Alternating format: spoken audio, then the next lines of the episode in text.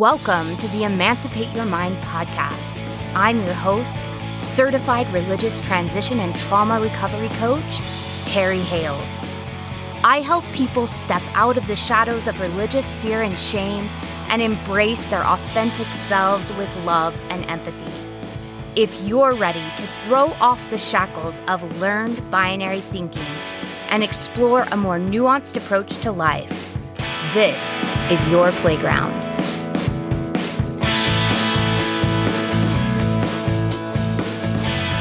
Hey everyone, welcome back to the Emancipate Your Mind podcast. Today we have a really exciting guest and um, a really exciting topic. For the whole month of February, we're going to be talking about issues with relationships. And today we're going to be talking about a conflict cycle, a negative conflict cycle. Do we even want to call it that? A negative conflict cycle? Well, it's a negative cycle, but but it's there's also positive cycles, which we'll We'll cover as well. get into. Yep. Yeah. So I'm so excited to introduce to you um, my first guest of the show. And Kevin Hales is a licensed professional counselor who primarily works with marriage and family relationships. He's been practicing for eight years. Before that, he was active duty, active duty, active duty military. Um, and he was an Air Force reservist for six years. So he was active duty military for nine and an Air Force reservist for six years. I also happen to be lucky enough to call him my husband, and I've been here for his entire professional journey. Well, maybe I missed a couple of college classes, but aside from that, I've been here for all of it. Um, we met at Brigham Young University, where he promptly persuaded me to take a marriage preparation class, and I loved it so much. I changed my major and began studying about human development and relationships right along with him. So, we actually started off our marriage with a super glamorous job working as janitors in a building on BYU campus called the Marb. And as we would scrub toilets and do all of that, we would talk about our classwork and the things that we were learning in class. We also had some of our first marriage conflict amongst those bathroom stalls and worked through a lot of that well before the sun came up at like four in the morning. But yeah, I I think he's one of the best therapists I know. I know a lot of therapists. He's one of my very favorite, and I say that without bias. Actually, like uh, whether we were married or not, I would recommend him to anyone. But I feel really lucky that he's in our house and that we have we continue to have the same conversations we had during our janitorial work uh, with one another here in our house and now we're having those conversations with our kids as well so i'm sure at some point we'll be talking about parenting and talking about these kinds of topics with kids um, but today we're going to talk about adult relationships in particular um, so yeah welcome to the show Woot woot.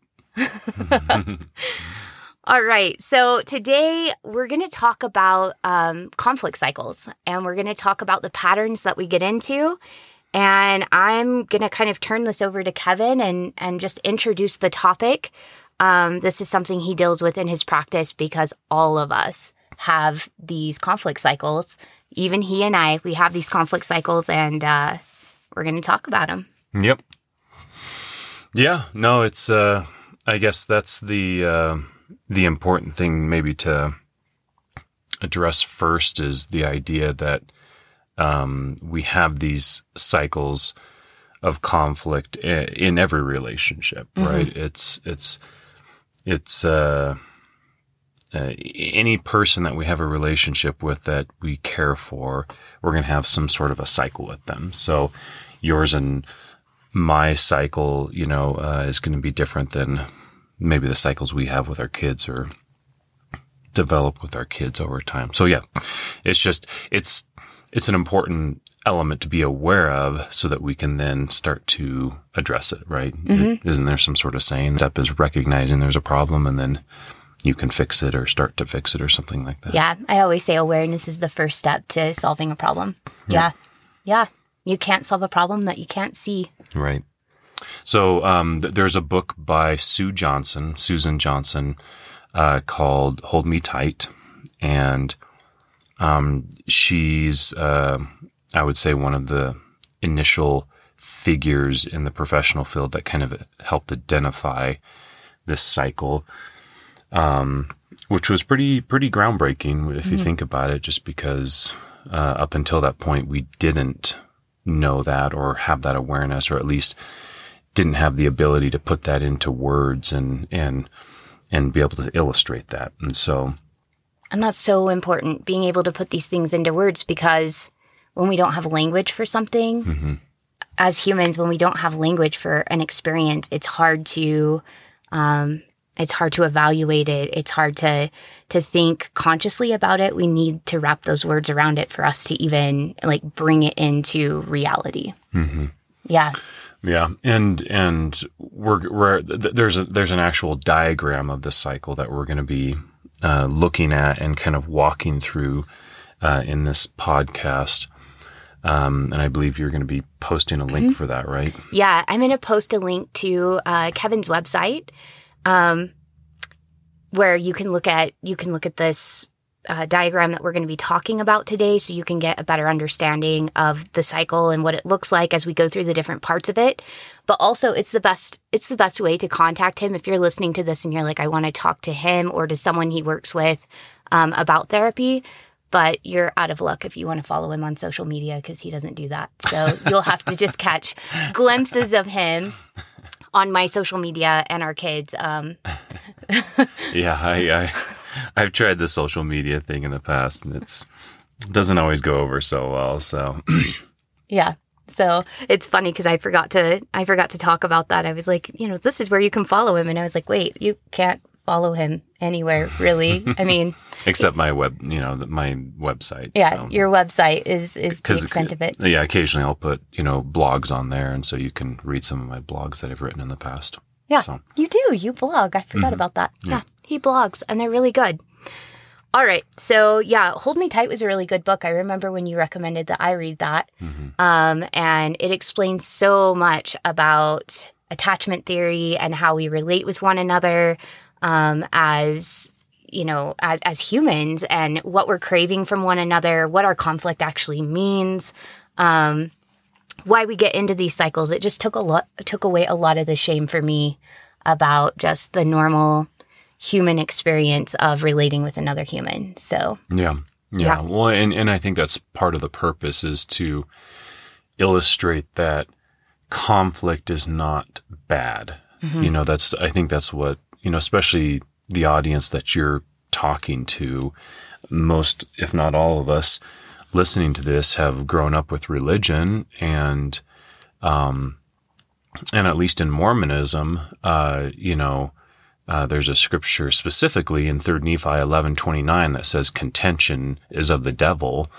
And of course, there's probably been plenty of talks and, uh, you know, sermons and, and, and you know, things that we've heard throughout our lives growing up, even if we're not super religious, that seem to illustrate, seem to communicate to us that conflict, arguing, fighting, it's all bad. Mm-hmm. Um, part of what tells us that is, of course, our our emotions, right? I mean, I would I would argue most of us don't necessarily enjoy fighting and being in conflict with each other because it does fill up bring up those those feelings of defensiveness and and it's just you know I don't want to argue with people I love. I don't want to be in conflict and then add on top of that the shame that we tend to feel the shame that we feel because of what we say and do in those those highly emotional moments. Absolutely.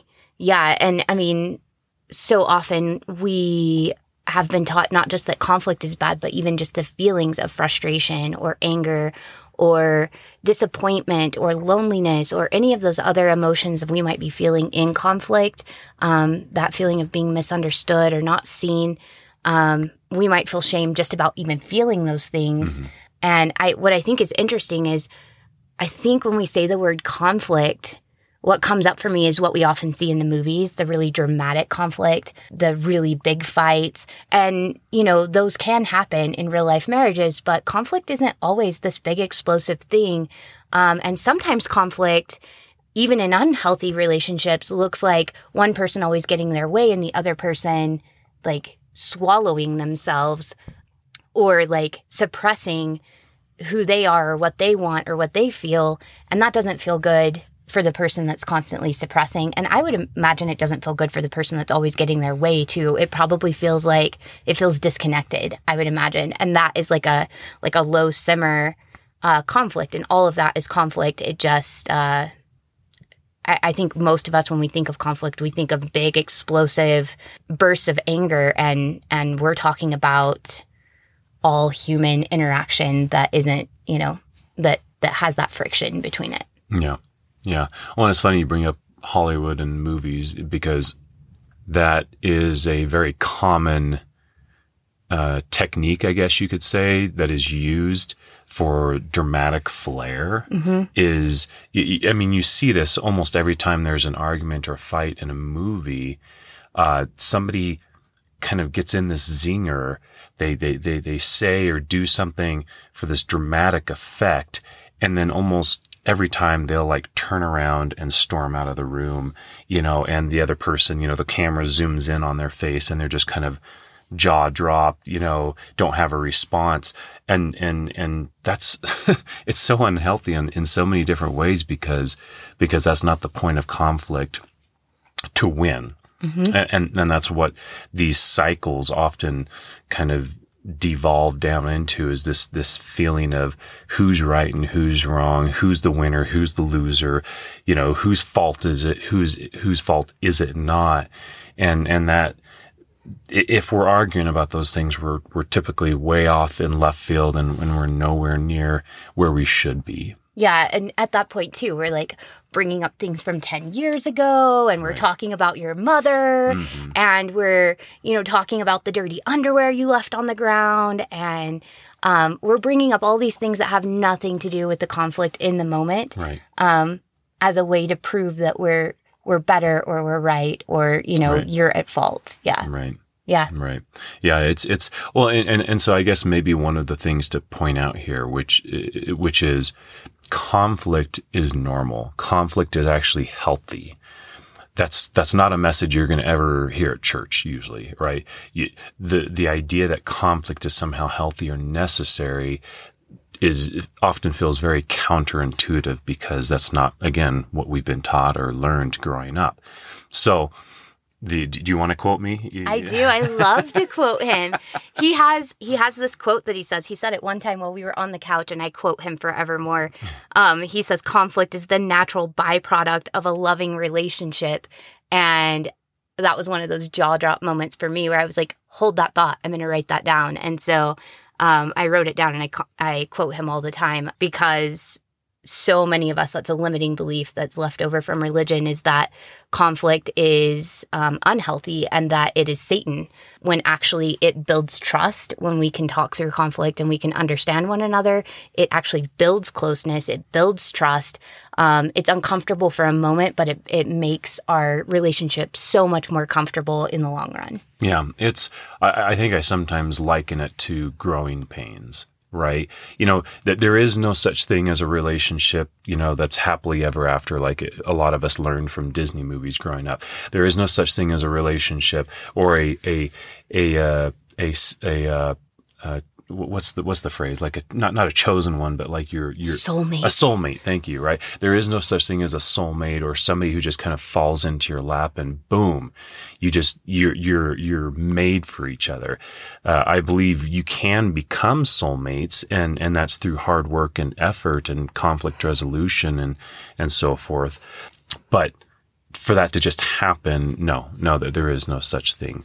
Um, and, and, and so that, that requires us to meet these conflictual moments with courage and to show up and to be emotionally mature about the whole thing. Now, that's a that's a tall order because we live in a an emotionally unhealthy and toxic uh, world, and so emotional maturity and courage are, are key ingredients uh, in in order to work through the conflict. So going back, I guess, to that idea of growing pains, uh, you know, when we work out, for example, we experience pain in our in our muscles, and that is because the muscles, the fibers of our muscles, are literally being torn apart.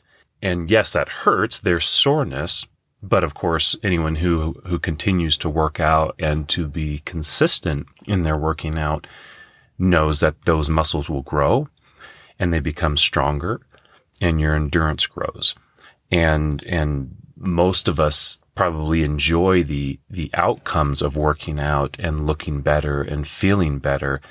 But you can't do that without the growing pains. And yeah. so it's, it's very similar to a relationship. These are normal growing steps in a relationship uh, that that we have to be able to meet. But again, really hard for us to do when we've been taught most of our lives that it's bad or yeah. evil or just uncomfortable. Yeah, we'll avoid it at all cost if we believe that it's evil or that it's bad or that it's hurting our relationship in some way. So, knowing that conflict is normal, it's not bad. It's a part of uh, you know any healthy relationship, a loving relationship let's uh, let's let's maybe lay a couple of ground rules mm-hmm. um, uh, that, that, that I that I try to basically establish with with my clients when I work with my couples.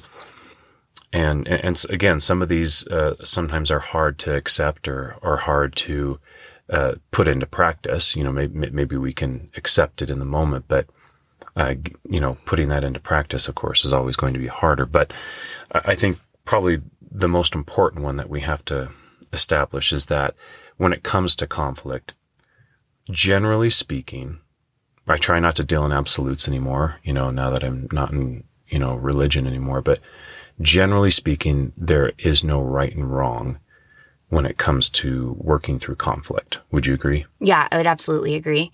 And that's really where we get stuck so often is trying mm-hmm. to prove we're right. Mm-hmm. Um, and the other person's trying to prove they're right. And so often both of us are right when you understand where we're coming from.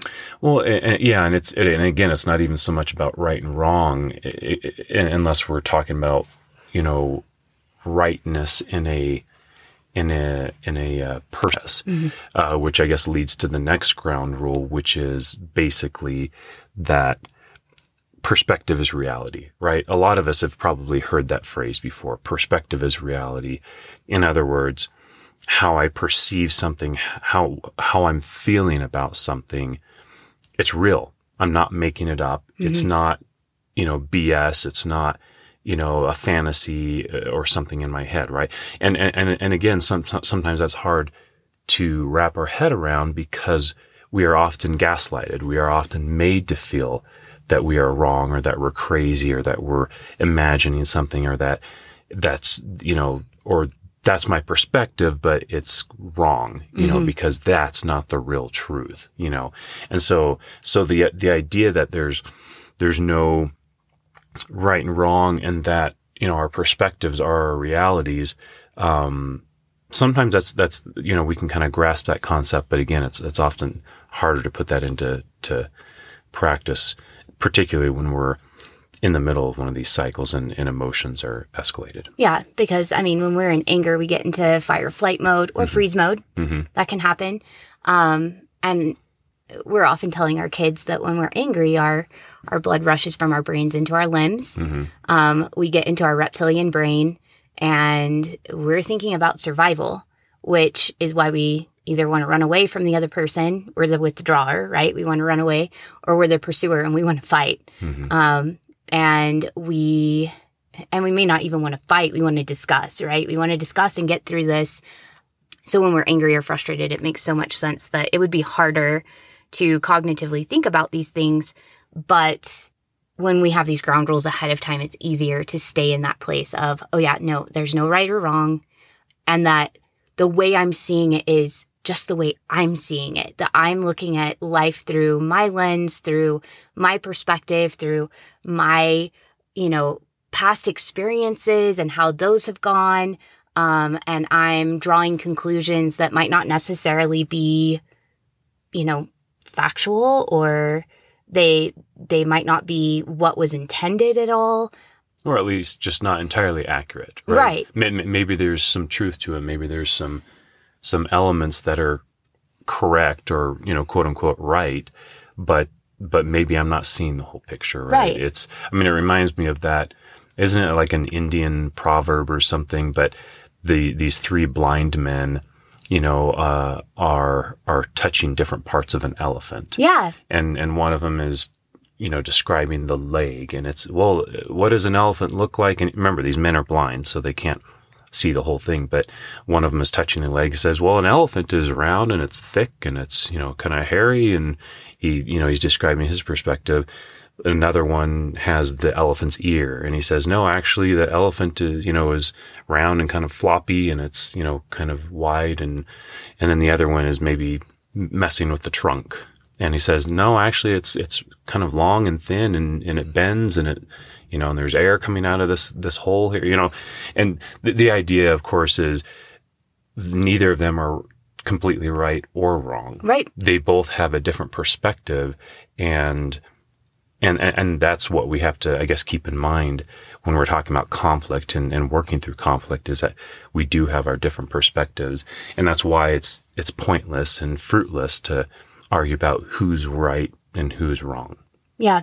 Because all of them are talking about the elephant and all of them are right and wrong because they don't have maybe the whole the whole uh Picture. they're not taking in the whole picture. Yeah. So they're not taking in the whole picture and yet the part that they're observing from their perspective is is right. I love Right. that the three guys are blind too Yeah. because so often we're blind to other people's perspectives Yeah. and and we think the world works the way we see it when there are a million, a billion, seven billion other ways to look at what's going on in the world. Right. Yeah. Right.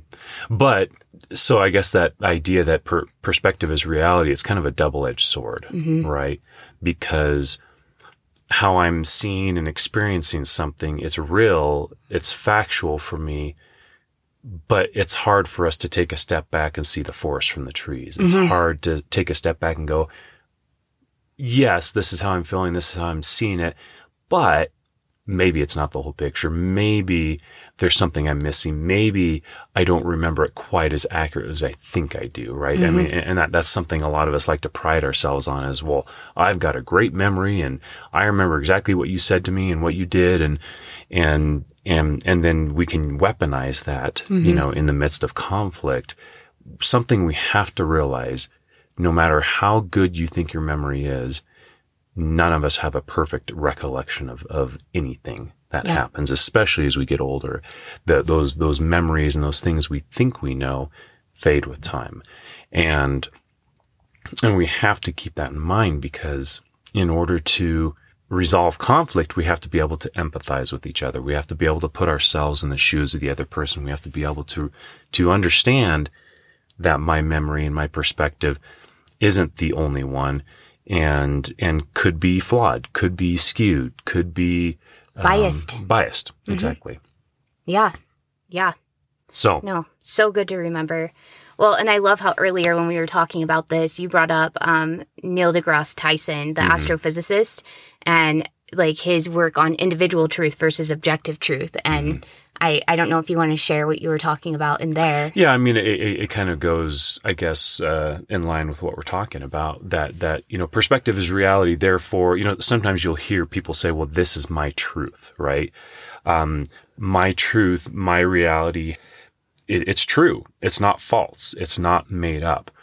And you know, he, he uses that word objective truth, you know, individual truth, which is, you know, our own perspectives.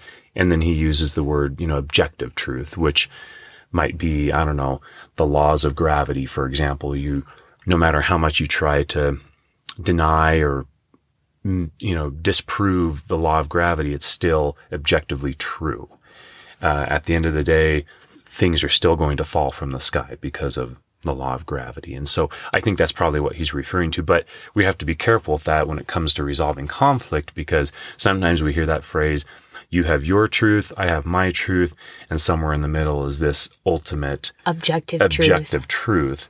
And and while that might be true in, in the realm of science, and while that may be technically true in an argument, it's it's really not the ultimate goal to find that ultimate truth because then eventually it feels like one of us has to be wrong. hmm And There's it always a winner and a loser. Right.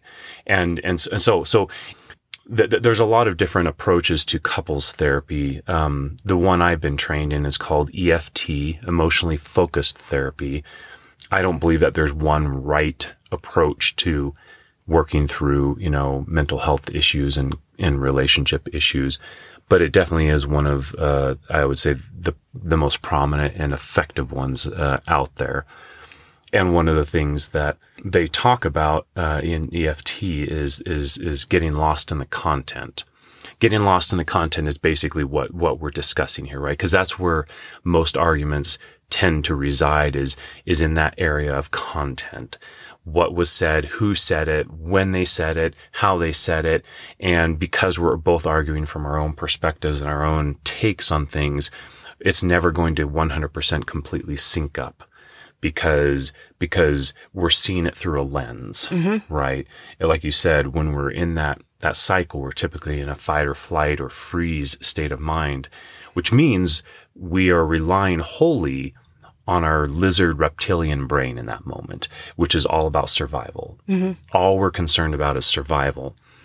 And the higher functioning parts of the brain are not operating. They are not firing on all cylinders. And so, so we, so, so that's why we, we do see things through a very different lens and experiencing and experience things, uh, and remember them differently because we're both in our, our, our own survival state of mind. Yep. And we're, winning feels like um, sometimes like a, a, life or death kind of a situation. What do you mean? Well, I mean, so often I feel like uh, whenever you're in conflict and you're in that reptilian brain state of mind, it's it's not just about who's right or wrong. It's about the survival of your ego, I think is really what it mm, is. Yeah. Um, the survival of your sense of self, the survival of having a voice in the relationship, having a, a presence, being heard, because that sense of self worth and belonging is so important to us as humans, we will fight tooth and nail for it because losing ourselves um, and having to subvert ourselves can feel like a kind of death. I feel like yeah. in some ways. Yeah. Well, and, and you're absolutely right. I mean, that's that's what triggers the fight or flight response in us is that feeling of this being life or death, right? Mm-hmm. So, so the example I sometimes use is if you're walking out into a busy intersection and there's a car that you didn't see initially and now it's about to hit you, you don't calmly turn and think, Oh, wow, this is an interesting situation. I wonder what I should do right now. you know, it's like, it's, it's so silly to, to, to think about it in those terms because what we're going to do is we're going to immediately leap into action. We're going to fly out of the way of, of, of the car. Or, of course, you know, you'll hear and see situations where somebody's standing in front of a car and we jump out and push that person out mm-hmm. of the mm-hmm. way, right? We're not thinking again to ourselves logically, oh, I should sacrifice, sacrifice myself, uh, you know, on behalf of this other person, especially if it's like our kid, you know, we're obviously not going to think about that. Uh, in that way, but but that's yeah, that's that's that's immediately where our mind goes because it is a life and death situation. Mm-hmm. Now, the parallel here, of course, is that because of this topic of belonging and attachment needs, that's what, that's how we experience our most intimate relationships. Mm-hmm. We experience it from that place of life or death. Mm-hmm. And so, so as an example of that, you know, if you're walking down the street and some random stranger says, Hey, you're stupid, you're ugly most of us are probably just going to shrug our shoulders and go, all right, buddy, you have a good day, you know, and we're mm-hmm. going to go home and continue with our day.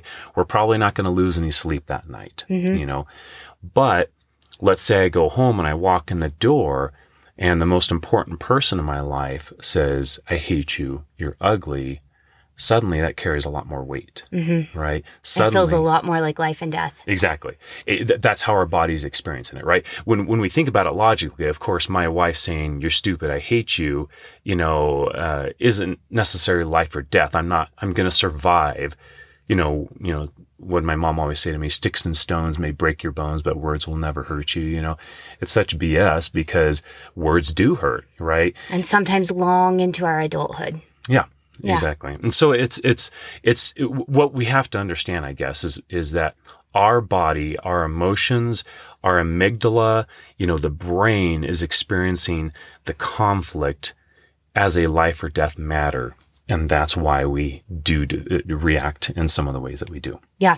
No, I love that. And I love normalizing that, that this is, I mean, our bodies are trying to protect us. They're trying to keep us safe But unfortunately, they're also creating distance in our relationships that, that makes us feel terrible Sure. whenever yeah. we follow the cycle. Yeah, It, it's it's a there, there's pros and cons to how we react in these situations, and, and and we'll talk about that a little bit as we get into it. But I mean, let's let's let's jump into it. For those of you that you know have um, followed the link that Terry posted, we'd encourage you to pull up the the the diagram, which uh, looks like an infinity symbol. Some people might even say It looks like a female reproductive sy- system to me. It looks like, a pair of ovaries, maybe. Well, there's that heart underneath it. And I like, and I'm not the only one. He brought that home and I was like, that looks like, you know, ovaries and a, a uterus. that, okay. however you see it and and now that we've you know described a pair of ovaries it might be hard to unsee that but but but the important thing is this is a this is a good visual right a lot of us are visual learners and it helps to have kind of a visual to uh, to walk through, you know, as we're talking about this. But where we're going to start is we're going to start uh, right in the middle, uh, where it says trigger cue alarm bell, and and I and and and, and this is this is typically where our cycles are going to start. The, the, the a trigger or a cue uh, is basically anything that sets us off on this cycle. And so, for example, one of the ways we can figure out we've been triggered is maybe one minute I feel perfectly normal and okay. And then suddenly the next moment I'm feeling kind of angry or I'm feeling kind of defensive or I'm feeling, you know, something's changed, right? Mm-hmm. So something almost palpable has changed in the atmosphere. You've always been good about that. You know, if I, if I'm closed off or kind of giving you the cold shoulder, you're, you're almost always going to go, Hey, what's going on? You know, something, are we okay? You know, and, and you're going to keep asking questions to, to figure out because the, the, the energy between us fills, feels Yeah. off. That's my empath Yeah. kicking in. That's me like reading the emotional energy in the room. Right. Yeah. And so, so a trigger and a cue can be a combination of things, uh, but generally speaking, it tends to be, um, you know, a, a combination of of the elements of, of of a message. And what I mean by that is when we communicate with people, when we when we talk or write or you know communicate, anytime we communicate, we're sending a message, and a message can be broken up into three different parts. Um, the there's the words that we're saying in the message. That consists of 7% of the entire message. So it's a tiny tiny portion uh, the next part is the tone and volume that we say things in you know so i'll sometimes use the example of if i come to you and say i love you now now you can't see my face but just just listening to that tone you know what what does that sound like it, almost sounds like a question i mean how, how does that come across to you Yeah. Is like, I think I love you. Right, Maybe. right. so so are the words i love you nice good Typically. of course traditionally right but when i say it like that maybe not so much Yeah. right And then with that face you just made, right definitely not. Like that was like a disgusted face. and and the face the the the, the verbal uh you know nonverbal uh, body language makes up 55% Oh wow. of the message. So that combined with the tone and volume, that makes up 93% of the message.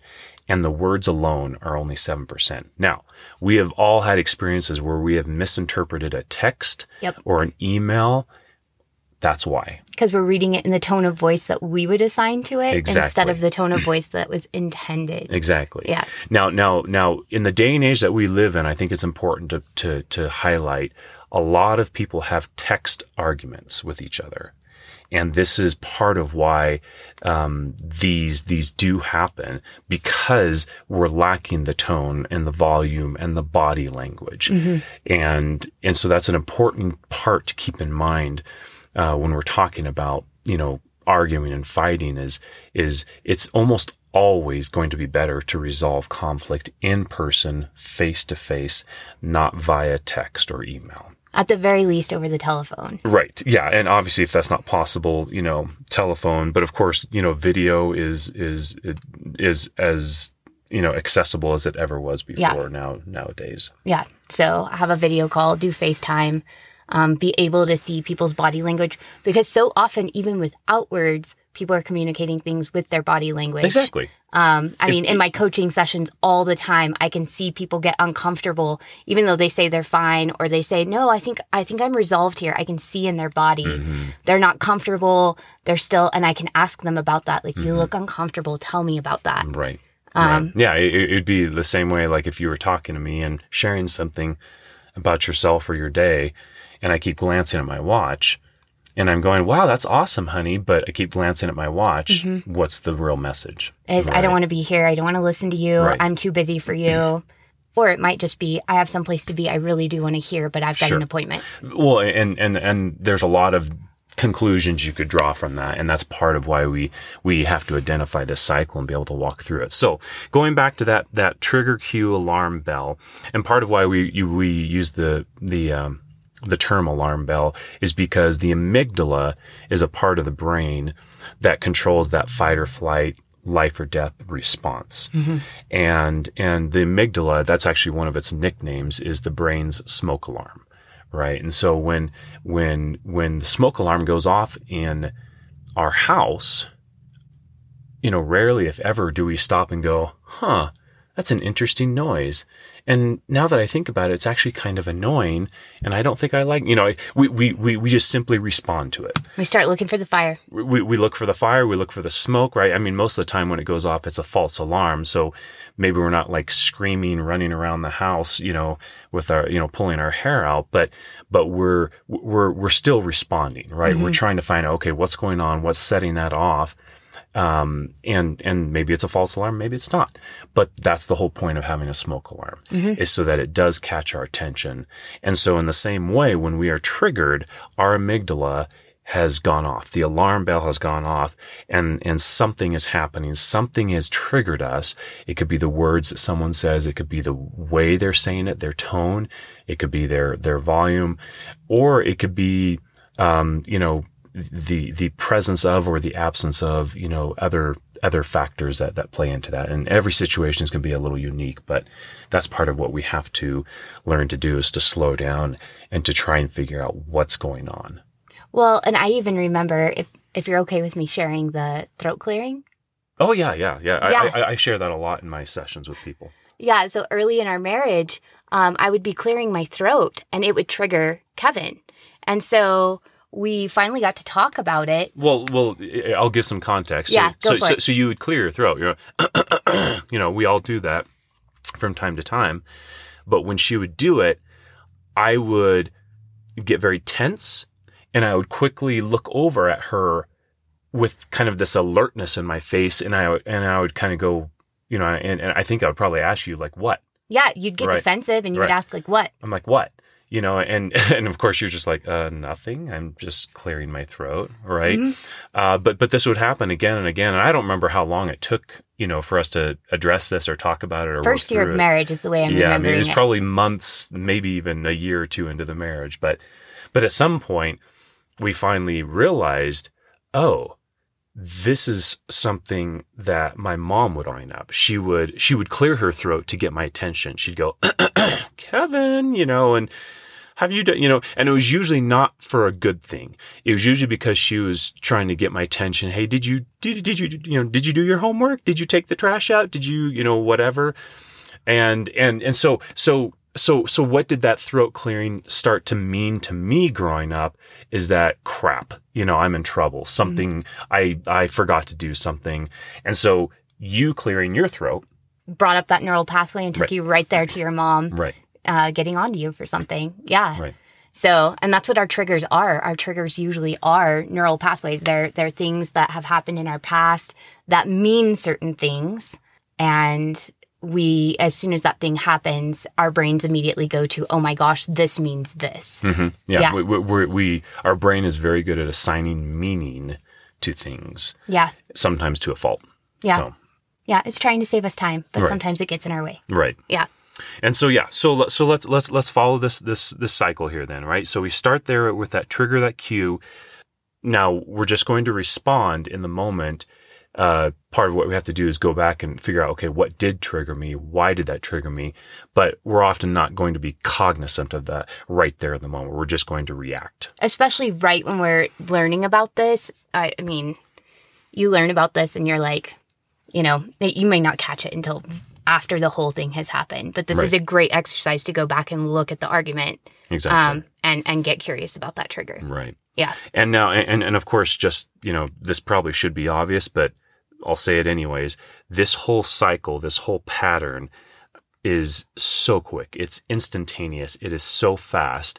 We, it's broken down into these very, you know, uh, practical steps to make it easier for us to understand and, and, and absorb what's happening. But just realize that this is not like a, a very, you know, logical, uh, there's another word I'm looking for, but it's not a, it's, it's not this gradual, you know, it's not, it's not a slow process. It's No. fast. It's a matter of seconds or minutes. Right. Honestly, if it were slowed down in real life, we probably wouldn't get into the explosive arguments that we get into. It's Sure. because it's so fast and there's not time to think and Right. we're on that instinctive, you know, that in, we're using that instinctive brain um, and we're using our neural pathways like crazy. We're bouncing from one thing to the other thing to the other thing and we're assigning meanings in matters of seconds. Right. Yeah. Right. So, so the, the, the, the first stop there on that diagram, if you follow the arrow to the right there, is reactive feelings. Now, reactive feelings are another, another way to refer to reactive feelings are secondary emotions. Secondary emotions by nature are reactive.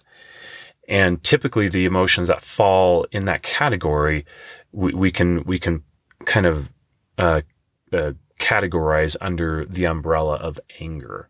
So anger, sometimes people are triggered by that word anger, right? I'll sometimes, hey, is that, you know, man, you must feel kind of angry. You know, a lot of people are like, no, no, I'm not angry. You know, it's that, that, that there's, there's a knee jerk, you know, rejection that sometimes we have to the word anger. I use the word anger just as a general description.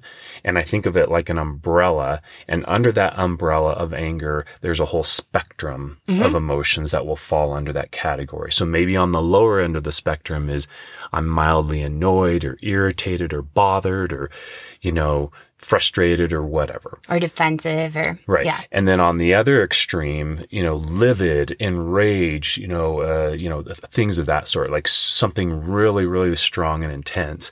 And then, you know, a whole range of other, you know, emotions that maybe fall somewhere in that category as far as their intensity goes. Yeah. But, but that's what we're talking about when we talk about reactive feelings.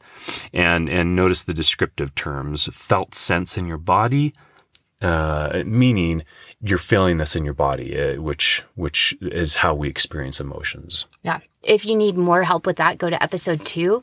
I talk all about physiological responses to emotions and how they feel in your body. And I give you exercises to get really clear on how your body experiences each emotion because all of us have different responses. It's very individualized.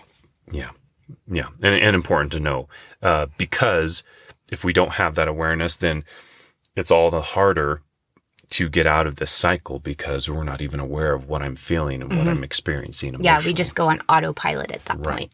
Yeah. So, but but but that's that's what's happening in that moment. We are, are experiencing reactive emotions because again, our brain has gone into fight or flight or freeze mode. Now, this next part is really important. The story, okay? And what we mean by the word story is that all of us, like I said earlier, we assign meaning to things. So the story in my head you know, going back to you clearing your throat, the story in my head was, crap, I'm in trouble, mm-hmm. right? And, and, and, and you can identify what the story is by just voicing what's going through your head. What's that inner dialogue? What are you saying to yourself? What, what is that dialogue in your head? That's the story. You're, you're assigning meaning to what is happening. So in that example, I'm assigning meaning to, to your throat clearing, meaning I'm in trouble or you're trying to get my attention for something. And then we go up to that next part, how you cope. How you cope just basically means how do you respond in that moment? How are you, uh, you know, in the example they give there, you know, maybe you're protective, maybe you're reactive, maybe you're defensive. And I was, I was probably experiencing a, a, a couple of those things, right? I was clearly defensive. My body was kind of tense. Um, and I was reacting to you and I'd go, what? Right now, let's follow this all the way around. So follow that, that up. uh, and and notice the arrow brings you right back down to trigger and cue. So in this example, my reaction of what triggered you how? Oh, so then I get very protective because what happens is I grew up with a, a mom that had some huge anger explosions. Um, and it often started with terse, like terse words, but it could get, it could get big. And, uh, so that, that terse what automatically puts me, um, on the alert to protect myself and keep myself safe. And all of my armor starts going up. So I'm feeling scared is actually the emotion I'm feeling when that happens because I don't know like are dishes going to go flying? Are people going to get hurt? What kind of words are going to be said? Um, mom, if you're listening, I'm sorry. I love you. You're amazing. You've, we've come so far. But from my childhood, that is, that's where I was. And so your what automatically put me on like, do I need to run? Do I need to defend myself? All my armor is going up and I'm getting ready to protect myself. Yeah. And, and, and it's interesting that you bring up fear because sometimes that is a reactive emotion, right? Sometimes that is the, the initial, you know, uh, emotion that, that sometimes people will feel rather than like anger or defensiveness or irritated. However, it's probably fair to say that while that was maybe your initial, um, emotional response, depending on how aggressive or attacking I am, that might bring up some of those reactive feelings as well. Probably anger as well, this like sense of injustice of Yeah. Mm-hmm. I didn't do anything to you. I was just over here minding my business. Why are you snapping at me? Yeah. So there and would be and, some of that and as everything well. everything you just said right there is is what Oh yeah, that's my story. right. That's my story. This That's- is not fair. That's yeah. That's the Yeah. that's the inner dialogue going on. This isn't fair. This is why is he saying that? I didn't do anything. I was just clearing my throat. Right. Mm-hmm. That's that's all part of the I'm inner. blameless is what's coming up for me. I'm blameless. I'm just over here cooking your dinner. right. So right. Yeah. And, and and and that's a common one, right? Because nobody wants to be at fault. Nobody wants to be the monster. Nobody wants to be the bad guy. And so yes, we're we're often very quick to proclaim our our blamelessness, our our innocence, right? And, and and so a lot of this goes back to recognizing uh, the origins of of why this happens, right? We live in a very black and white world. We live in a very logical world. We live in a very binary thinking world where, I mean, think about it. You, you don't ever hear the judge in a, in a courtroom say, you are kind of guilty. You know, it, it's, it's, you're either guilty or you're not, right? Mm-hmm. And therefore, I think we absorb a lot of that into our relationships and think, well, I'm not guilty. Mm-hmm. I'm blameless. I didn't do anything wrong. And while that might technically be true, what we have to recognize is that anytime we are in a system, in this case, it's a relationship system. For anyone that wants to look more into that, it's called systems theory. And, and in the, in the realm of, you know, marriage and family, we, we refer to it as family systems theory. Uh, but but in a system, in this case, you know, uh, you know, uh, uh, uh, um, two partners, uh, we affect one another, whether you like it or not. You affect one another. That doesn't mean you're you're necessarily to blame or at fault for how your partner is responding in a situation, but we cannot deny the fact that we are playing some sort of a role, some sort of a part. Yeah. I always say that I'm not responsible for I'm not responsible for your emotions, but I'm responsible to understand how my behavior is affecting you and your emotions. Mm-hmm. So, I'm responsible for my part. I'm not responsible for your part. Now, in our in our situation, me clearing my throat, I should be allowed to clear my throat right. right? But I am responsible for my part in understanding what's going on for you. Yeah. Um, and you're responsible for your part in understanding the story that you're telling yourself about me clearing my throat. hmm And so um, it really helps, I find, especially um, in relationships that have a long history of, well, codependent relationships in particular, Mhm. where one partner is taking responsibility for the feelings of the other person Right. and the other person is blaming, um, understanding that difference is really helpful that you're responsible for your feelings and your story, but I'm responsible to understand why that is happening. Mm-hmm. Um, I'm responsible to empathize with that, and I'm mm-hmm. responsible to understand what's going on for you, so that I can work with you. Right. If I want to have a relationship with you. Right. If I don't want to have a relationship, completely different story. Right.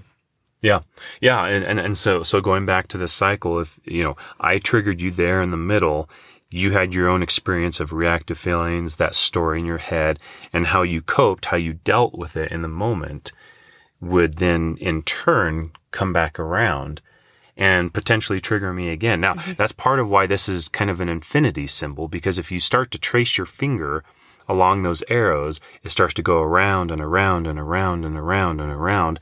And we can trigger our, each other again and again and again. Mm-hmm. And, and, and that's why the, the, you know, we refer to this as a cycle because it feels very cyclical. In fact, there's probably a lot of you out there that if you were to describe your conflict, you know, with your, your partner, your spouse, you would probably say it feels very predictable. Yeah. Right. Sometimes we might even say that in our heads. You know, we, we, we might think to ourselves, "Oh, great, here we go again." Yep. You know, and and we can almost anticipate what's going to happen. Yep. You're going to say this, I'm going to do this, and then you're going to react this way, and then it just feels very uh, hopeless. Yeah. One of us is going to stomp off, the other one is going to, you know, and then we're not going to be able to talk it's crazy to me because uh, as I'm, you know, looking at this triggers, looking at this diagram again and seeing the triggers and just recognizing this, like sometimes we say it spirals out of control. This is what this is. Mm-hmm. Or people will say they're really good. They know all the buttons to push. Mm-hmm. And those buttons are those triggers. They're right. the places where we know exactly where to twist the knife. Mm-hmm. We know exactly this thing to say or do mm-hmm. to transfer this feeling of I was wounded mm, now I'm going to wound you. Right. And we just really wind out of control very quickly that way. Right. Well, and, and I'm glad you brought that up because you're right. That's that when it does start to spiral out of control, that's where we can often say and do some very mean and cruel things. Mm-hmm. Right. And when we are in the midst of that, it can feel very intentional. Mm-hmm. Right. So this is, this is kind of a tricky subject to address because on the one hand, is it intentional? Question mark, right? Is it, am I being mean on purpose? That, that's not a, a direct, we can't say just yes or no. And the reason for that again is because number one, where is our mind? In reptilian brain mode. That's right. We are in a life or death state of, you know, state of mind. And just like, you know, a lot of, a lot of you can probably imagine or picture, uh, situations where a wild animal has been, uh, cornered. Right. And, and, and, and sometimes you'll see this like on animal shows where there's an injured animal mm-hmm. and they're trying to help it but how's this wild animal reacting? Claws out, it's trying to bite. It's, yeah. Right, I mean, right. cats, I think of wild cats in particular. Yeah. Yeah. Yeah. Yeah. I remember our, our, cat that we had, you know, a number of years ago that I think we took her to the vet and she had some sort of, uh, I can't remember if they sewed her up or something, but we had to apply medicine on her and it was a nightmare trying to get her to hold still. And it's, so it's, it's that, that's basically what's happening. Cause remember, folks, we are animals at our core. You know, you know, uh, we have evolved from um, simpler species, mm-hmm. and and so we still have those parts of our brain, uh, those parts of the brain that are active uh, in these types of moments. I like how Mike McHargue mm-hmm. talks about it. He talks about um, if what is the name of his book we just read? Uh, you are a miracle and you're a pain in the ass. Yeah, I love it. yeah. So he talks about um, he sh- he has this like picture of an alligator with a dog standing on top of it with a human standing on top of that as a way to describe our brain that we have a reptilian brain with a mammalian brain wrapped around it with a prefrontal cortex or neo neocortex wrapped around that, a human brain wrapped around that, and that our quickest brain when we're in danger or we feel cornered, as Kevin's talking about, it's that reptilian brain that comes online, um, and that you know our it takes longer for our human brain to kick in. Mm-hmm. When we're in danger, it, it can take up to like a minute for that to, to kick in. But our reptilian brain is already triggered and on the go because Right. if it took us a minute to move out of the way of a speeding car, Mm-hmm. we'd all be dead. Exactly. Yeah. So, so so it's important to remind ourselves that there is a purpose to that. It's it's that way on purpose. It's not a failing. It's not the carnal, you know, Natural man. natural man in us. It's not, you know, this this this weak part of ourselves that we have to overcome per se. Do do we need to overcome it in the sense of not always reacting and flying off the, the handle definitely right but but that requires training it requires practice right um It requires giving yourself a pause Right. since we know that we need time for that human brain to come online. One of the best things we learn to do is to pause, Right. like to notice, oh, I've been triggered, I'm feeling anger, and let's put the brake on for a minute so Right. I can get my brain back online. Right. Right. Yeah. But again, this this requires training and practice, uh, a lot of which none of us have ever had. Because how many of us remember our parents sitting us down and teaching us how to resolve conflict, right? How many of us remember taking a class in elementary and middle and high school about relationships and, and how to work through conflict? You know, f- few, if any of us have ever had that kind of education because again, we live in an emotionally unhealthy world and emotions have traditionally been treated as, as weakness and, and, and bad things that uh, we shouldn't feel. And well, so, and on top of that, I mean, the research has really just started coming out on this. right. I mean, I remember when you and I were in college, and you know, Dr. Marshall was telling us, um, you know, we're just now starting to study healthy families. Just now. This was like what 1999, 2000. Yep. And they're saying we're just now starting to study he- healthy families. We're just now starting to study healthy individuals. The study started in like the late 80s, early 90s, and we didn't get results from those until the 2000s, the early 2000s. And I mean, Brene Brown didn't start her research on shame resilience and vulnerability until The late 2000s. the late 2000s. So, I mean, it's really easy to look back and be like, why wasn't I taught these things? They couldn't have taught us these things. This is new information. This is stuff that we're so lucky to get to learn now and teach our kids. And what I love is seeing our kids come home. They're learning emotional intelligence in elementary school now. Mm-hmm. Kent's blowing away his teacher. Our son is blowing away his teacher because she's like, "Let's let's name all the emotions. Let's see how many you can name." And he'll name all the emotions and then draw new faces for new emotions. And uh, just because we talk about this at the dinner table, but they're learning about it in elementary school, but it was not available yeah. until now. Yeah, and so it's it's it's important to realize just how recent a lot of this is, and and anytime something has been discovered, you know, in the world of research and science, you have to give it a couple of decades, uh, decades, a couple of decades for it to really start to permeate the the rest of the culture and and people, and then it will still take yet another few decades after that uh, for you to see any real significant change, I think, on a societal level, Yeah, I would almost say like an, a a whole generation. at least. Um, before you start seeing that because what you need is what's happening with our sons where they're being taught about empathy they're being taught about emotional intelligence they're being taught about conflict resolution as part of public education which is amazing Right. they're going to grow up and it's not everybody that's being taught these things. So you know some schools are being taught this some are not. Hmm but they're going to grow up and you're going to have a generation of people who understand this and have grown up with this in childhood that are then turning around and teaching their kids. And there's more people who know about this stuff. So i would say it takes a generation if not two Sure. for it to really um, sink in. Yeah. yeah. Yeah. Well, and it's a gradual process, so it's uh, it's always going to take time. But but yeah, that's that's kind of that's where we're at, right? That's that's where our mind is at. And so going back to that that question, that dilemma, are we intentionally being hurtful and mean to each other? I would say that the answer is yes and no. Yes, because obviously we're the ones saying it and doing it. We are ultimately responsible for what we say and do. No one else can be blamed for that. So yes, in that sense that it is intentional. We're obviously saying it. We're obviously doing those things. But then I would also argue that no, it's not completely our fault because a lot of how we're reacting and what we're saying and doing in that moment is just simply a knee jerk reaction, right? You know, when the doctor takes the little mallet and, and, you know, checks your reflexes on your knee, your knee, you know, your leg is going to, to, to bounce out a little bit because that, uh, is how your, your body is wired. You're not bad, you know, if, if your knee, you know, if your leg bounces out because again, that's, that's how we're wired. And so in the same sense, we, you know, or, or going back to that wild animal that's cornered, it's just simply reacting because it doesn't know any better. Mm-hmm.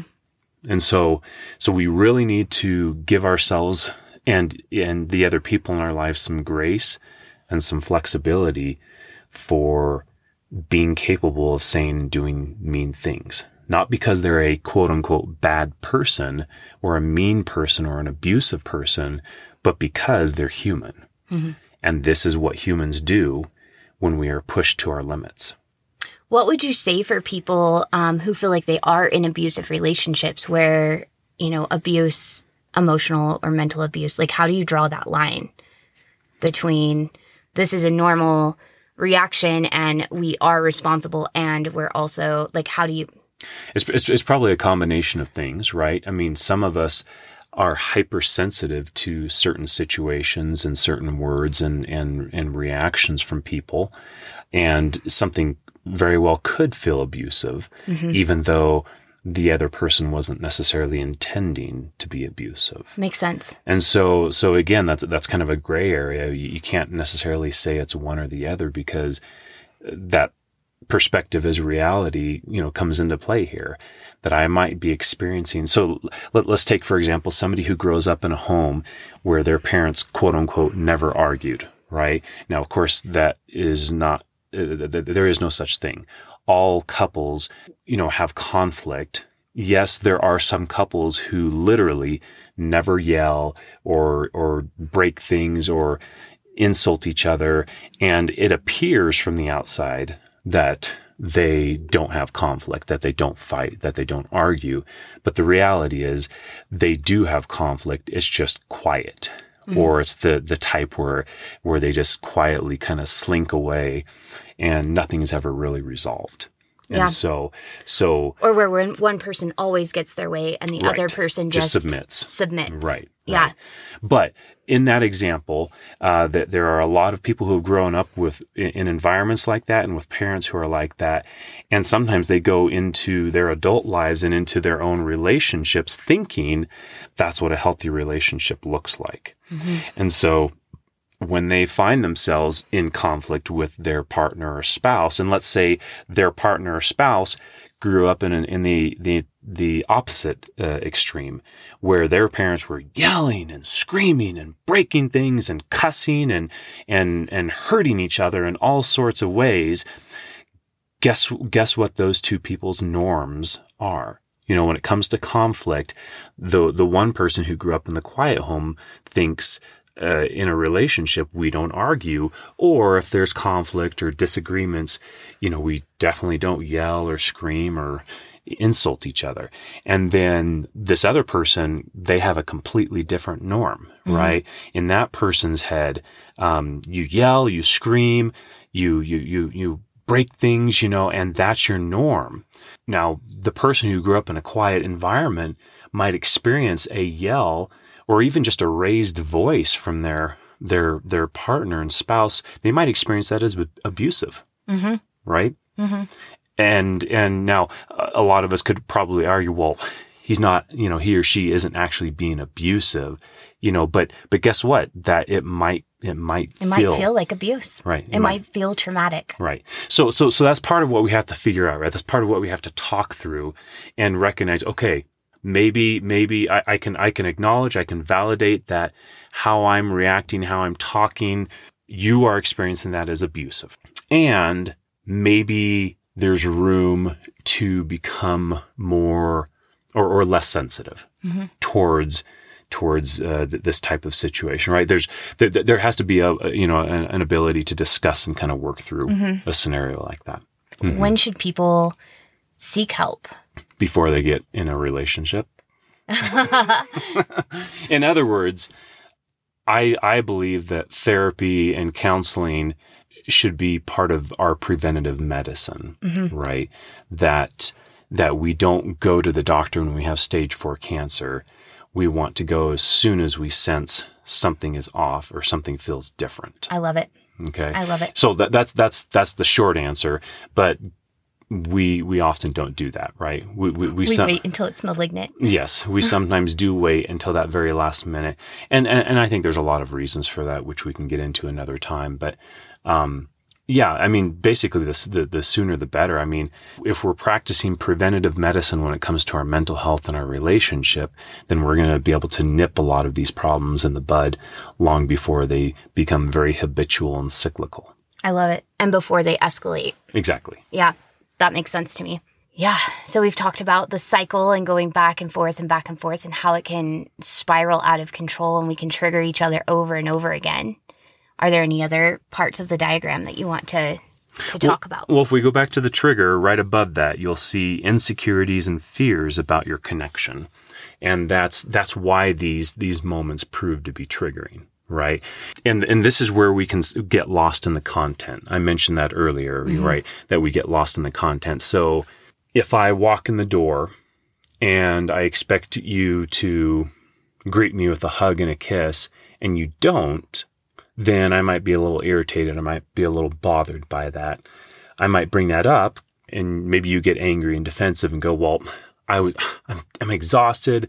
I, you know, X, Y, and Z happened today, you know, and then the kids weren't doing this. And, and then you can start listing off all these things, which are valid, but but to me maybe it sounds like an excuse mm-hmm. for for why I'm not important enough to greet me with a, a hug and a kiss or even just a, a greeting mm-hmm. of hey babe welcome home or something you know? Mm-hmm. And so then and so then we might continue to argue about this. And I might say well gee it sure would be nice to to feel appreciated around here. It sure would be nice.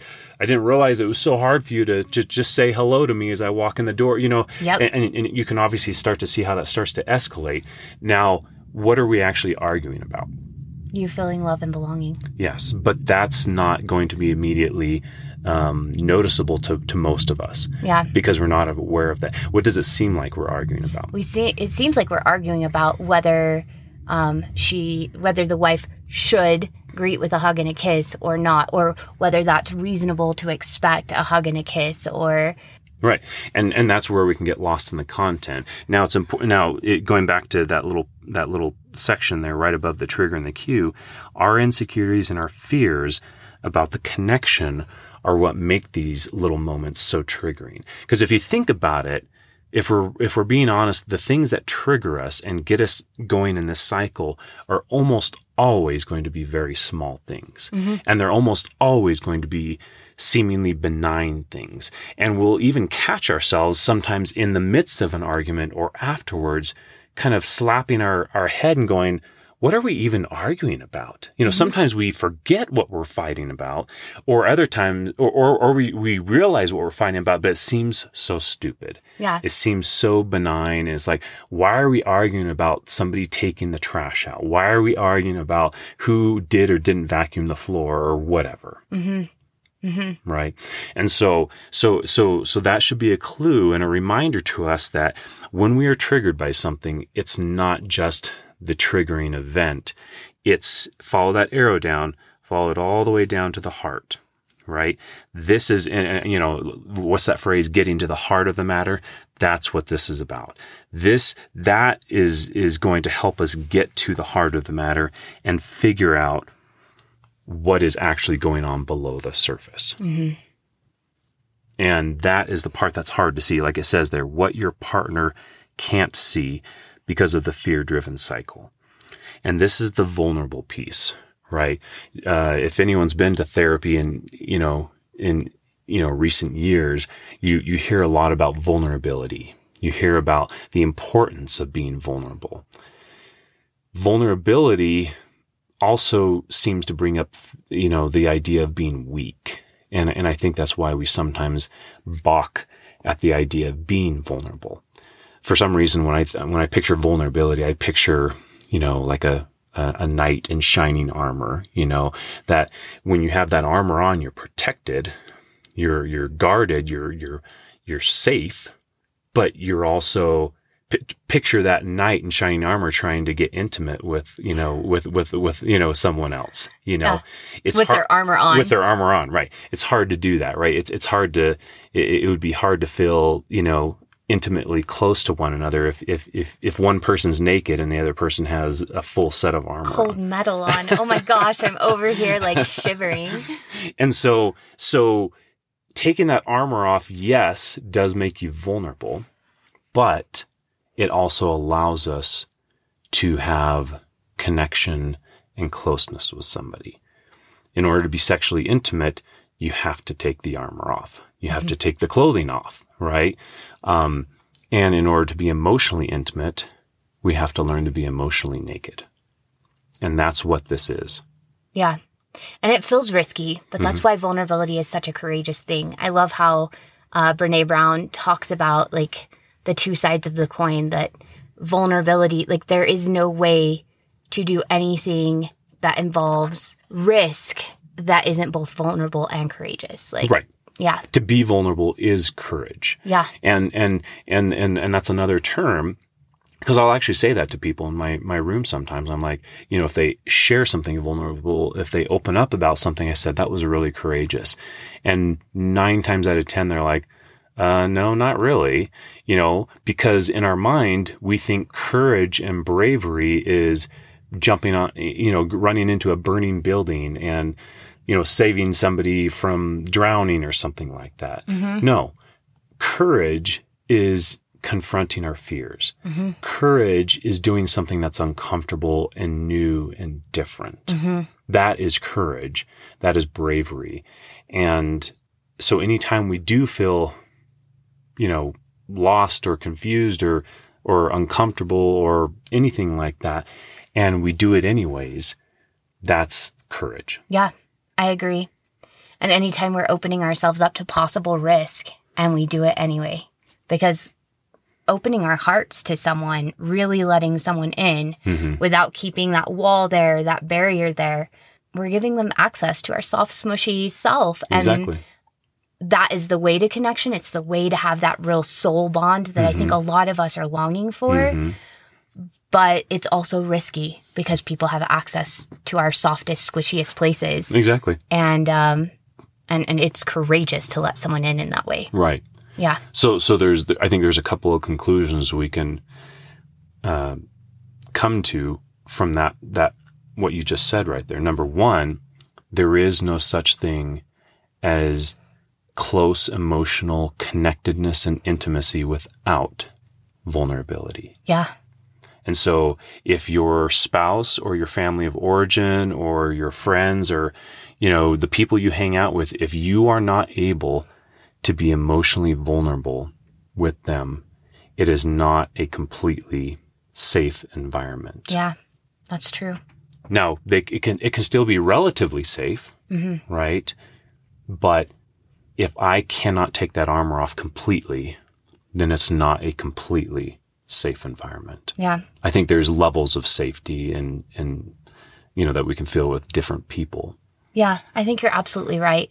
We might feel safe in certain ways, but maybe not in others. Correct. And we allow ourselves to take off the armor in those areas, but maybe not other areas. Correct. Yeah. Yeah. In fact, uh, you know, so, sometimes I'll I'll I'll hear my couples talk about that. You know, like because when we're talking about safety and vulnerability, we inevitably the topic of trust comes up. Uh huh. right? And if I were to, you know, if there were a a couple to come in and they were just yelling and bickering and super angry and loud and, and, you know, uh, hurtful towards each other, if I asked them if they trusted each other, They'd say no.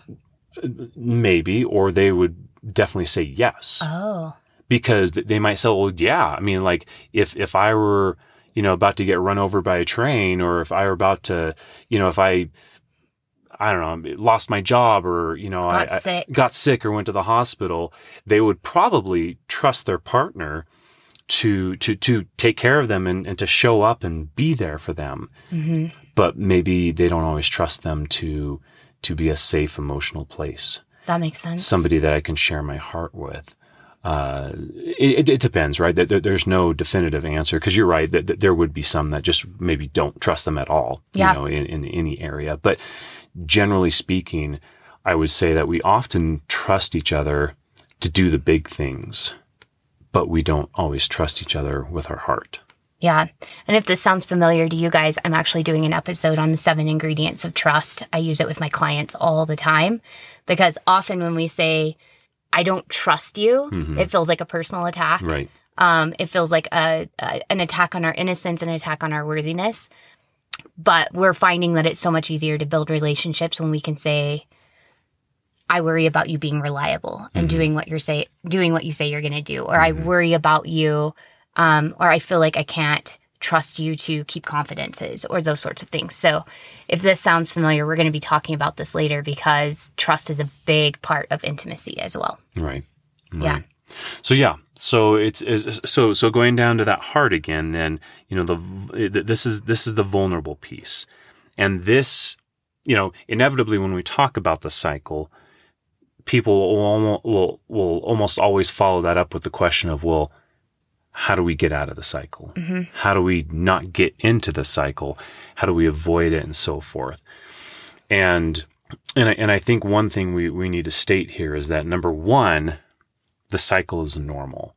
There is no such thing as not getting into the cycle. Mm-hmm. And, and, and I can't emphasize that enough because a lot of people will vilify the cycle, mm-hmm. right? I mean, we, we might even call it a negative cycle, right? And, and, and we don't want to be in a negative cycle and, oh crap, we're in that cycle again, you know? And so, so one thing we have to normalize is that no matter how long you've been together, no matter how healthy your relationship is, you still have a cycle and you're still going to fall into that cycle from time to time. Now, as you get better, as you get healthier, as you create that safety between the two of you, we experience the cycle less. and we experience it much less violently. Yes. So like you and I still have our cycle, Mhm. but now our our conflict voices sound a lot like these voices Right. that we're using right now where where I can say, "Hey, I'm starting to, you know, I feel angry. This happened. I got triggered. This is what I feel." You know, and we're able we're able to discuss and empathize and it sounds a lot like regular conversation Right. You know, there might still be tears because of all of the feelings, but we're able to just talk back and forth and um, it's still conflict, but it's not it's not the conflict that we had maybe earlier in our marriage where I was throwing toilet paper rolls. So Yeah. Yeah. Yeah. So, so, so yeah. So the, the cycle, you will always have a cycle.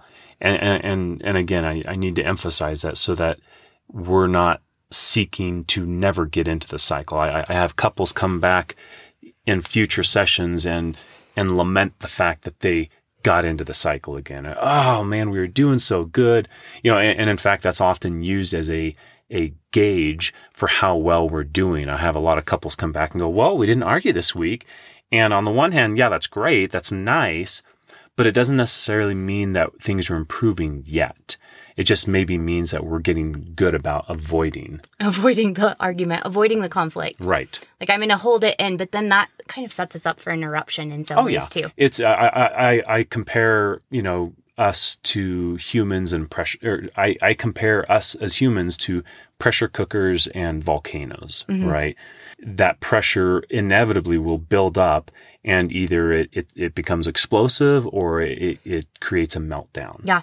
You know. Well, and in the emotional episode, we talk about that that emotions that you don't deal with, they don't just like go away. Nope. They stay there and wait for you to deal with them. Yeah. So, Yeah. It's, yeah, it's kind of like building a dam, you know, and you can only build the dam so high and eventually that water will break through or find its way over. So, yeah, absolutely. so yeah, so, so that, that vulnerability piece is key in understanding, uh, you know, how to get out of that cycle. And, and again, just to reiterate, that cycle always happens with time and with progress. It happens less and it's less intense. Um, but that, that vulnerable piece, uh, is kind of ultimately where we need to get down to to get out of the cycle. Now, that's of course easier said than done. Um, I think the steps that are important to recognize is is well number one we're talking about the cycle and so i would say that's probably the first step right we you- you've used the rain acronym before Yeah. Yeah, so I use the RAIN acronym. I think I use it a little bit differently than you do, but the concept's the same. Um, I use it for emotional awareness and working through emotions, but I like how you use it working through this cycle as well. So, do you want to kind of talk about that a little bit? Yeah. So, R A I N is the acronym, and the R stands for recognize. Mm-hmm. You're right. So, so, so number one, in order to get out of a cycle, we have to recognize that we're in a cycle. And, and it's important to, to reiter- reiterate that notice in that, in, in the diagram, there is no like starting place, you know, in the sense of it's your fault or my fault or something like that. We both play a part in mm-hmm. creating the cycle. And so because we co-create it, then it takes a team effort to then get out of the cycle. Makes sense. And and and so that first step is just simply recognizing. You know, it's like, it, it- and it's just as simple as like, oh crap, here we go. You know, we're doing that thing. We're we're in that cycle again. And then I guess the next step, the A, would would be to allow and accept the fact that we are in a cycle. Yeah. Again, that's why we can't demonize the cycle because then we immediately feel shame for falling into the cycle. And what we're doing here is we're recognizing, oh crap, we're doing that cycle and we're allowing and accepting the fact that it is happening. Yeah. Well, and I find it, it goes back to, you know, when you won't acknowledge something, you can't solve it. And so often we want to, we have this like dishonesty inside of us about what's happening. We, we want to deny that things are happening, skirt around it, minimize it, pretend like it's something else actually. But if we can, if we can recognize that we're in the cycle and just accept that it's happening and that, and be honest with ourselves about it, then we can start to work through it. Right. Yeah. Right. Yeah.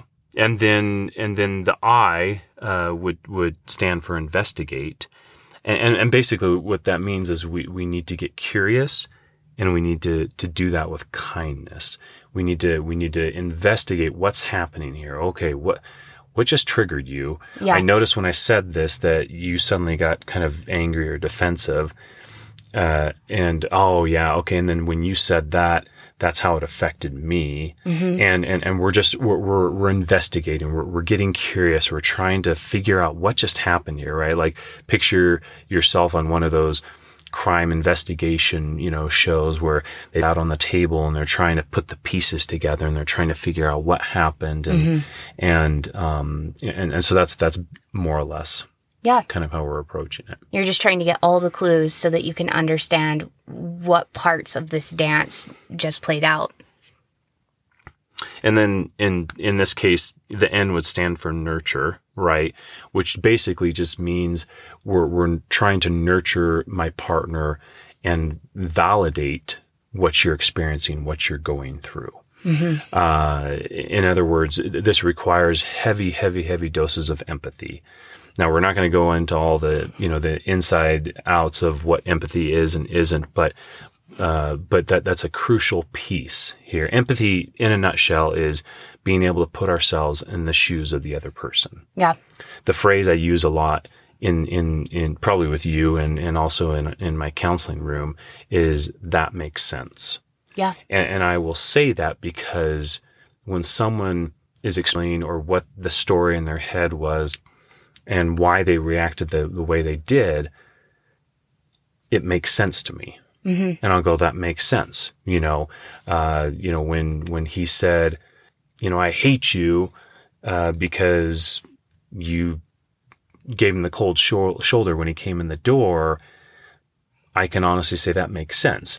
Maybe we shouldn't have said, I hate you. Maybe we shouldn't have reacted a certain way, but, but the reality is we're very purposeful beings as human beings. We're not, as Brene Brown says, we're not sucking on purpose. Yep. Right. So if I am hurtful to you, it's not because I woke up that morning and thought to myself, you know, I think it would be a really good idea to, to, to be mean and cruel to my wife when I get home tonight. Right. And, and that's why going back to that word intention, right? Am I intentionally being mean? Yes and no. Right. Because I'm not, I'm not planning for that. I'm not, you know, intentionally being mean in that sense, but I'm still being mean because of how I'm reacting in that moment. So Yeah.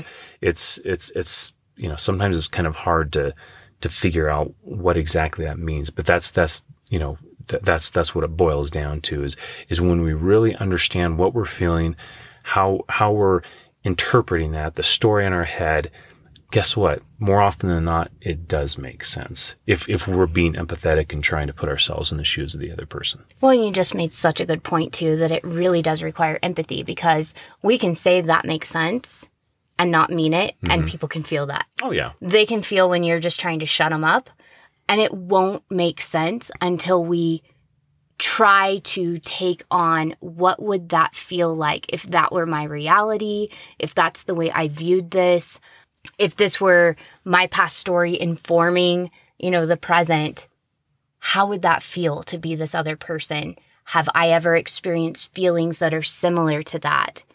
And what that might what might that feel like for me if that were my reality? And just trying to understand that and then in that moment we really can say, well, that makes sense to me. If Right. if if this is the reality we're working with, then it makes sense that this is how I would feel and then this is how I would react. Right. Yeah. Right. But th- this, of course, requires what I would call leaps of faith when it comes to trusting each other and really believing our partner. In fact, I remember there was, uh, you know, there was an argument, you know, a, a number of years ago, and I was probably just reacting angrily or defensively towards you. And I'm sure you had said this before, but for some reason in this, this moment, it, it really sank in. You, you asked me to, to slow down and you asked me to, to, to say, you know, Kevin, this is me. Do you really think I would purposely hurt you or purposely want to, you know, what, whatever, whatever had happened, mm-hmm. you know, and I honestly couldn't think of you wanting to intentionally, purposely want to be hurtful and, and so forth. And so that was kind of a, a, a really powerful moment for me because because I really started to assume the best in you mm-hmm. a, a lot more. Not all the time, right? We, we, we all have that tendency to assume the worst in each other, but, but I started to assume the best in you a lot more often moving forward. Mm-hmm. And, and, and that's, that's often what is lacking. We're, we're, we're, we're, because of that, that fear, because of the, the hurt, we have a tendency to, to assume the worst mm-hmm. in each other. And, and so we really need to reverse that process of assuming the best in each other so that we can get down to the heart. Mm-hmm. As long as we're assuming the worst in each other, we're stuck up in that cycle up there. And as soon as we can back towards assuming the best in each other, we can get down into that heart, which is the vulnerable primary emotions. That's where we can start to, you know, and, and that's, that's what all those little words are down there. That's where we can share the sadness that I'm feeling, the fear that I'm feeling, the hurt, the loneliness, all of these things, which are very, very, um, vulnerable. And that key part right there, all of these vulnerable primary emotions are about our attachment needs, which usually tend to boil down to wanting to be loved and accepted and and valued mm-hmm. in my relationship with you. Yeah. And if I'm not feeling valued, if I'm not feeling heard, if I'm not feeling like I matter to you, then that's where the fear and the defensiveness and the reactive emotions come from. That makes so much sense. That makes sense. Did you hear me say it? and I, and I hope it makes sense to everybody, right? And now, obviously, this is you know we're talking about it and we're doing it in a, in a calm, collected manner. The real moment where the rubber meets the road is once we're in a situation like this again. yeah. You know, can we start to recognize? Can we start to pull ourselves back uh, from that that cycle that we're stuck in? Something we should probably address real quick um, is that we tend to take on one of two different roles when we're in the cycle. I'm glad you're addressing this. Yeah. Yeah. Well, and, and, and it's and, and it's important to to recognize because oftentimes one of us will take on the role of a withdrawer, and the other person might take on the role of a pursuer. Now, the withdrawer tends to be somebody who withdraws, pulls away, disengages. Sometimes the withdrawer is, is uncomfortable with emotion as well. Not always, but, but sometimes there's a discomfort with emotion. That's part of why they withdraw and disengage, right? The withdrawer might be, have the mindset of, this is stupid. Let's not argue. Uh, it's, it's, it gets ridiculous. You know, it, things get out of control when we get emotional, you know, it, things of that sort, right? That, that, that's usually their mindset they're they're the ones that usually want to cool down and cool off. Early in our marriage, I was definitely more of the withdrawer, and I was the pursuer, and you were the pursuer. But now here's the kicker, right? When you withdraw, when you disengage. Yes, time will eventually help you cool off, right? You know, I mean, that, that's, that's where we get that phrase, time heals all things. By the way, that is not 100% true. Um, time does help with healing, but it, time in and of itself does not heal things. But that's a that's, that's another, a whole nother podcast. That's a whole nother podcast. Uh, but we do need to disengage. We do need to sometimes take a break. Not always, but sometimes we do, and that's part of the recognition part of the RAIN acronym, right? When we recognize that we're in that cycle, maybe it means, maybe it means let's just take a break, right? Take some deep breaths, go for a walk, go into separate rooms, right? Whatever you need to do to let that, you know, that anger kind of pass and then we can come back and that's where we can start to kind of investigate and get curious and, and try to discuss and understand what was happening, what was going on, and so forth. The pause is to get your human brain back online, get exactly. out of rept- reptilian mode. Exactly. So that you can discuss things logically, like the mature adults that you are. Right. Um, most of the time. Right. But if you're taking a pause and never coming back, right. that actually is detrimental to your relationship. It's not helpful to, you know, like just disengage from the reptilian brain and then come back and pretend like nothing happened. That actually drives distance and right. it drives distrust. Right. Well, and, and so and so we have to recognize that these two different styles, the withdrawing and the pursuing, they both have pros and cons. And the, the, the, the pros here are exactly what we're talking about. You know, it gives you some time, gives you some space. We're not letting it escalate to that unhealthy level where we're saying doing things that we can't take back. Mm-hmm. So that's that's a that's a huge plus. That's a huge pro. But of course, the con is, like you said, uh, early in our relationship, I wouldn't come back. Mm-hmm. I would withdraw, and I would kind of probably subconsciously pat myself on the back because we weren't arguing, we weren't fighting because that's that's of the devil.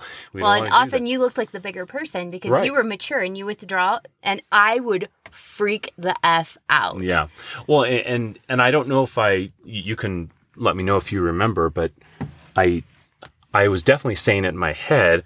And I may have even verbally said this to you that something along the lines of, you know, like if you were just kind of an emotional mess, I would say, you know what? We'll talk about this when you're an adult. once you've once you've calmed down, once you've collected yourself, then we can talk. You know, and and I don't know. Maybe I did say you can once you be you know are, are an adult again or so. I don't know. I, I am sure it was condescending. I'm sure it was very mansplaining. But that was you know that was the example that you know our society provided, our mm-hmm. church provided. You know that that to be a mature, collected adult, you don't lose it.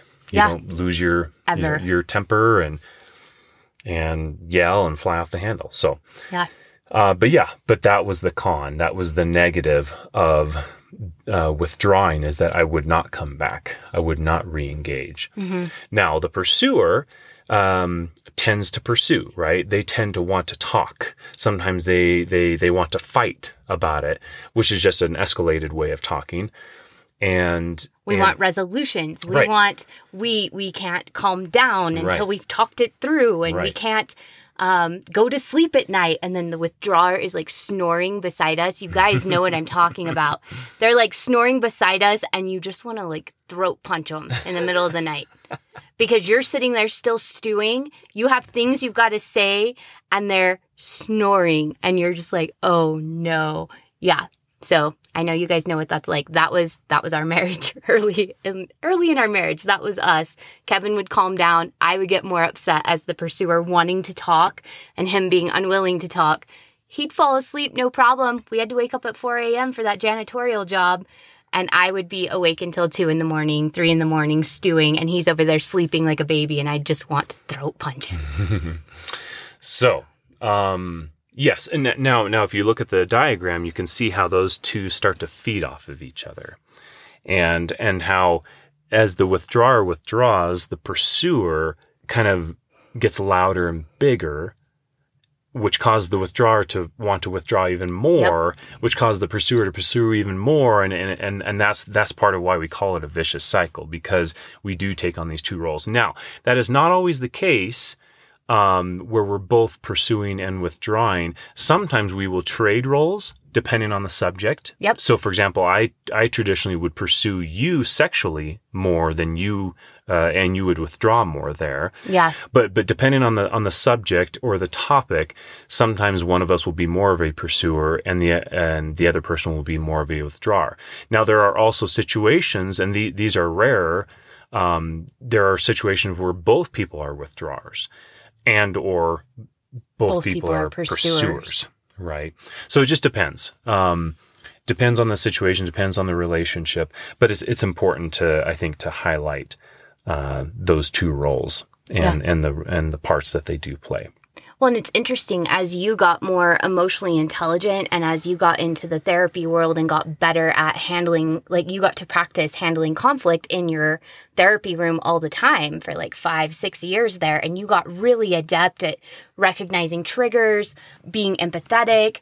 And as I was learning to do those things, you were becoming really expert at doing those things. And we switched roles there for a while where Kevin was actually this empathetic pursuer of tell me what triggered you and let's talk about it. And I would withdraw because I didn't want to be the um, infantile one that was, you know, saying or doing crazy things. I wasn't as emotionally invo- or evolved, I guess you would say, and I it was embarrassing to me and mm. that I couldn't handle things with such finesse and um, was still learning to feel my emotions and still learning to communicate them. And I would get flustered. And so there were times that I would withdraw and want to like leave the house or like leave, leave the vicinity just so I could calm down and try to figure myself out. So we switched roles there for a little while as you became more emotionally intelligent and better able to like wade into the um, difficult emotions and deal with with conflict before I was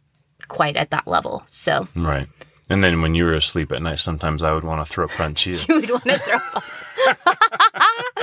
it's fair. It's fair. you know, now that I think about it, some mornings I would wake up and I had kind of a sore throat. So, uh, were you like punching me? I admit to nothing. I admit to nothing. Now, now something to keep in mind, you know, it, it, when addressing the cycle and when wanting to get better and to improve and not be in the cycle so much uh, something to keep in mind is that this has been a pattern for years, if not decades. And therefore, it is not something you just snap your fingers, flip the light switch, and then suddenly we're all better, right? There's a, there's a phrase which sounds really good, but is ultimately false, which is when you know better, you do better, right? Oh, sounds so good and it sounds so nice. And yet it is false because these neurological connections in our brain, which I will sometimes call uh, emotional uh, muscle memory. I call them neural pathways, and right. you call them emotional muscle memory. Right. Yeah. Because because because it's muscle memory. It's it's what we're used to doing. It's acted. It's how I've always talked about or addressed things, and so it's important to to to give ourselves some grace and some flexibility when we're talking about growth and improvement we have to be flexible. We have to allow ourselves to circle back is, is, is what I refer to it as. And, you know, imagine with me, uh, a scenario where you're driving down the highway and there's a, a, specific exit that you need to get off on.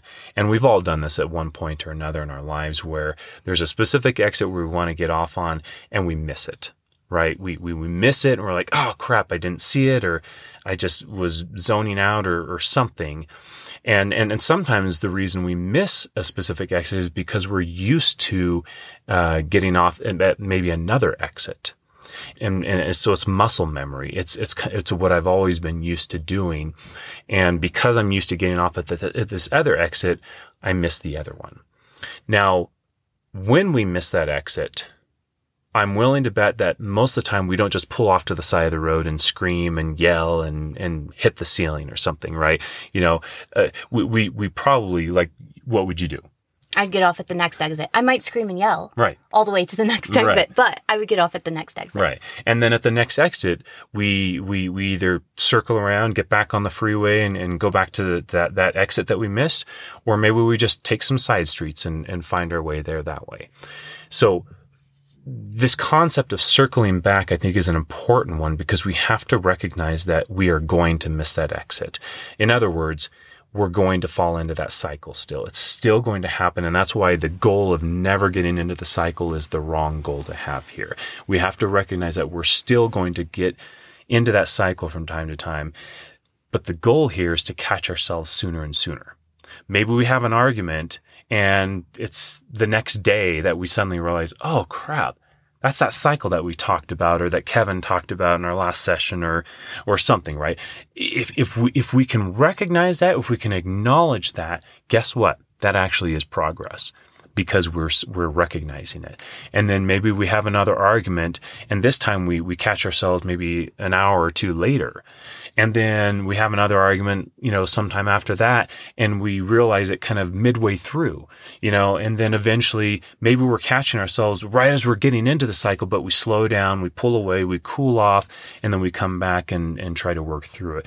The goal is catch yourself sooner and sooner, right? Mm-hmm. If you miss that exit, you probably start to take mental notes. You're like, oh, shoot. Okay. The exit is right by that big target right there. And so the next time I see that target, I'll know the exit's coming up, right? Maybe you miss the exit one or two more times after that, but eventually, especially if this is an exit you need to get off, you know, on a regular basis, eventually it's going to become muscle memory and you're just going to be like a homing pigeon and you're not going to even think about it anymore. And you just, you just do it because that's what you've always done. Yeah.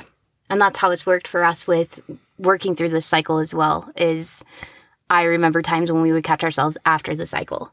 And I remember times when we'd catch ourselves midway through the cycle. And it was usually you because you were working with this so often that you would say, wait, wait, stop. What triggered you? Help me understand. And I could almost like, I could see you detach um, in, in that RAIN acronym. You know, I use uh, non attachment. I can't remember what the N is anymore right now, but you detach, you realize non identified. Non-identified. Yeah. Yeah. So I I could almost watch you like step out and detach and look at the cycle in the middle. Mm-hmm. And that taught me to do that. Mm-hmm. And now we often catch ourselves right at the trigger. Yeah. I mean, it's really common for one of us to get triggered and be like, "Ooh, what just happened there?" Right. We don't even get into the cycle a lot of the time now. We stop it right at the trigger. Right.